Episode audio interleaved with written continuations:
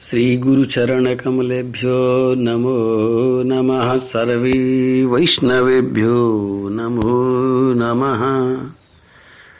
अखण्डमण्डलाकारं व्याप्तं येन चराचरं तत्पदं दर्शितं येन तस्मै श्रीगुरुवे नमः।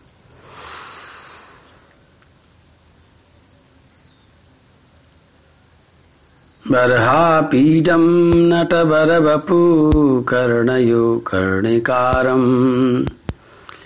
बिभ्रतवासः कनककपिशं वैजयन्तीं च मालाम्। रन्ध्रान् वेणोरधरसुधया पूरयन् गोपवृन्दै। वृन्दारण्यं स्वपदरमणं प्राविशत्कीर्तिकीर्तिः। प्रेम से बोलो, राधे कृष्ण राधे कृष्ण कृष्ण कृष्ण, राधे राधे। राधे श्याम राधे श्याम श्याम श्याम, राधे राधे। चोदितो विदुरेणैवं वासुदेव कथं प्रति। प्रशस्यतम प्रीतमना मैत्रेय प्रत्यभाषत। वास्तव में विदुर जी महाराज ने जो सवाल पूछे। उन सवालों से विदुर जी के इन सवालों से मैत्रेय जी महाराज बहुत प्रसन्न हो गए। सबसे बड़ी प्रसन्नता वही हुई कि इनका मन अभी उबा नहीं है। इनको कथा बहुत अच्छी लग रही है। भोजन बनाने वाली, भोजन परोसे, और जब भोजन करने वाला और कोई सब्ज़ी, कोई मिठाई, कोई रोटी दोबारा मांगे कि और दो, फिर समय भोजन बनाने वाली माँ का चेहरा जितना खिलता है, उसी तरह से कोई संत कुछ कथा सुना रहे हैं और सुनने वाला अतृप्त होकर के और पीने की इच्छा रखता है उससे सुनाने वाले का मन बहुत प्रसन्न हो जाता है।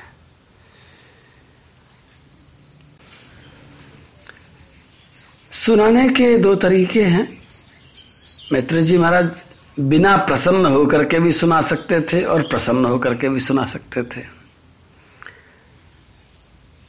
प्रीतमना मैत्र प्रत्यभाषता। मैत्री जी महाराज बहुत प्रसन्न होकर के आगे का प्रसंग सुना रहे हैं। हमारी आवश्यकताएँ बहुत सारी हैं, मन की आवश्यकता है लेकिन तन की सबसे पहली आवश्यकता है भूख। पता नहीं तुम्हें इस भूख का कभी इस तरह से सामना करने का मौका मिला कि नहीं मिला। लेकिन अगर मिला होगा तो तुम पता होगा कि सबसे पहली ज़रूरत होती है कि पेट में दो दाने पड़ जाएँ। जब पेट नहीं भरता है तो आदमी कुछ भी कर बैठता है।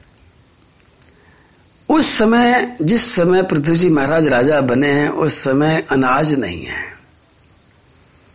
ऐसी स्थिति हो गई है कि लोग अनाज बोते हैं। लोगों के अनाज बोने में कसर नहीं है। लेकिन पृथ्वी उस अनाज के बदले में अनाज देती ही नहीं है। वयम राजन जाठरेणा भी तप्ता यथाग्रणा कोट रस्थेन वृक्षा। तामद्ययाता शरणम शरण्यम साधितो वृत्ति कर पतिरना। दसवें अध्याय में प्रजाजन चिल्ला चिल्ला करके कह रही है कि हे महाराज, हे स्वामी, हे हमारी रक्षा करने वाले, हम सभी लोग अपने ही पेट की आग से जल रहे हैं। हमारा शरीर, इसके अंदर एक जीवनी शक्ति है, जो लगातार जल रही है। अगर उसको भोजन नहीं दिया गया, उसको खाने को कुछ नहीं दिया गया तो वो शरीर को जलाना शुरू कर देती है। वो तीन चीज़ जलाती है। पहले तो अन्न को, यानी भोजन को जलाती है, यानी पचाती है। जब भोजन नहीं मिलता है तो थोड़ी देर तक वो शरीर के रोगों को भी मिटाती है। हमारे जो विकार है, उनको भी जलाती है। और जब भोजन भी नहीं मिलता और विकार भी जल के भस्म हो जाते हैं तो उसके बाद में वो शरीर को जलाना शुरू कर देती है। वो आग है। जैसे किसी वृक्ष के कोटर में, वृक्ष कोटर में आग लग जाए, बाहर से दिखाई नहीं पड़ती अंदर अंदर जलाती जाती है जलाती जाती है। सारी प्रजा चिल्ला चिल्ला करके राजा साहब से कह रही है, श्री पृथ्वी जी महाराज से कह रही है कि हम आपकी शरण में आ गए हैं और आप शरण देने वाले हैं और हम इस पेट की आग से जल रहे हैं। और ऐसा न हो, तन्नो भवानी हतुदात विन्नम सुदार्थितानाम नरदेव देवा। यावन नंक्षा महोज्जितोर्जा वार्ता पथिस्तम किलोक पाला हे पृथ्वी जी महाराज, आप हमारे हर तरह से स्वामी हैं। हमारे शरीर की रक्षा करना भी आपका धर्म है, हमारे राज्य की रक्षा भी करना आपका धर्म है, हमारी धर्म की रक्षा भी आप ही करने वाले हैं। आप जल्दी से कुछ इंतज़ाम कीजिए, कहीं ऐसा ना हो कि आपके इंतज़ाम करने में थोड़ी देर हो जाए और उसी प्रतीक्षा में कहीं हमारा शरीर समाप्त ना हो जाए।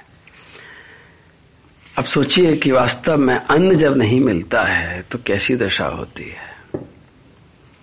और किसी भी भूखे को देख करके अगर आँखों में आँसू नहीं आता है, किसी भूखे को देख करके अगर उसके भूख का इंतज़ाम करने के लिए हमारा हृदय उद्वेलित नहीं होता है, और हम अपने ही किसी सुख और आराम में लगे रहते हैं तो कैसे इंसान हैं मैं एक बात याद दिलाना चाहता हूँ कि हमें कितनी ही भगवान की भक्ति करने की जल्दी पड़ रही हो।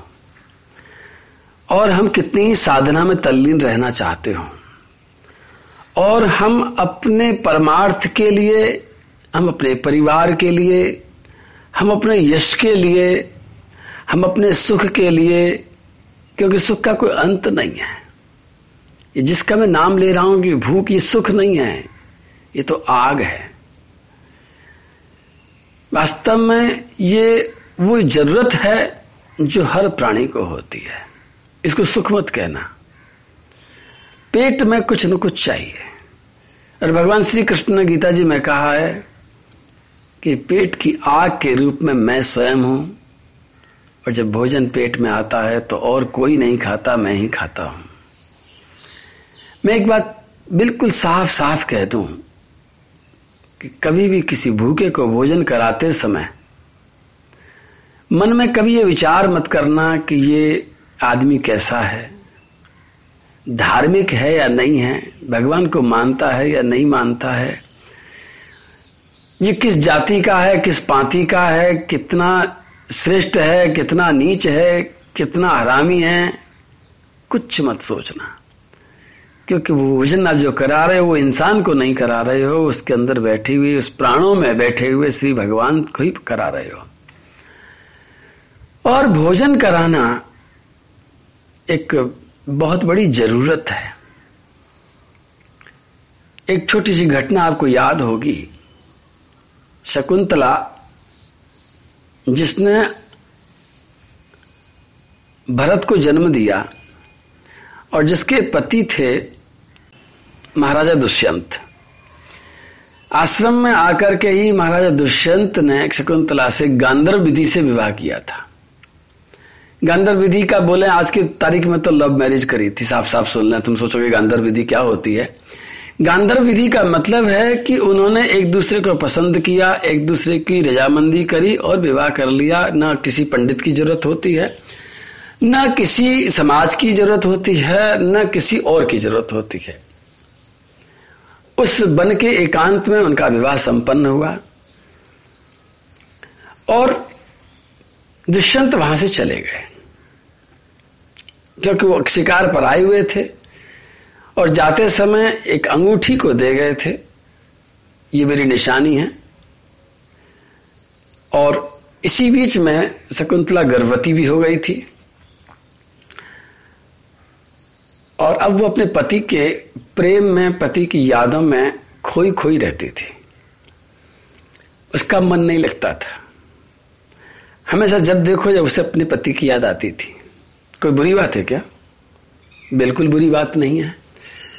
अपने पति को याद करना, उसके विचारों में, उसके ख्यालों में डूबे रहना कोई बुरी बात नहीं है, बहुत अच्छी बात है। लेकिन ये अच्छी बात एक जगह जाकर के खराब हो गई। जब वो अपनी कुटिया में, अपने पति के ख्यालों में थी, प्रेम के ख्यालों में थी, उस समय किसी साधु ने आकर के आवाज़ लगाई कि भिक्षाम दे मुझे भिक्षा दो। भिक्षा में क्या माँगता है कोई साधु? भिक्षा में वो पेट भरने के लिए अनाज माँगता है, रोटी माँगता है, भोजन माँगता है, और कुछ नहीं माँगता है। उसको पेट में भूख लग रही है और शकुंतला के मन में अपने पति से मिलने की, पति को देखने की भूख लग रही है। अब आपसे पूछा जाए कि दोनों भूखों में अपने अपनी जगह पर दोनों ही भूखे हैं, शकुंतला भी भूखी है और वह साधु भी भूखा है। साधु रोटी का भूखा है, शकुंतला राजा की भूखी है, शकुंतला अपने पति के प्रेम की भूखी है। अब ऐसे में क्या किया जाए? ऐसे में सबसे बड़ी बात तो यह है कि जब भी तुम्हारी कोई भी भूख, किसी भी तरह की भूख तुम्हें सता रही है और उस समय कोई भी किसी तरह का भूखा तुम्हारे सामने है तो भूखा नहीं है, वो साक्षात परमात्मा है, साक्षात भगवान है। वो भूख का नाटक कर रहा है और तुम्हारी भूख को कोई उपाय देने के लिए उपाय बनकर के ही सामने आ गया है। तुम उसकी भूख बुझा दो, भगवान तुम्हारी भूख बुझा देगा।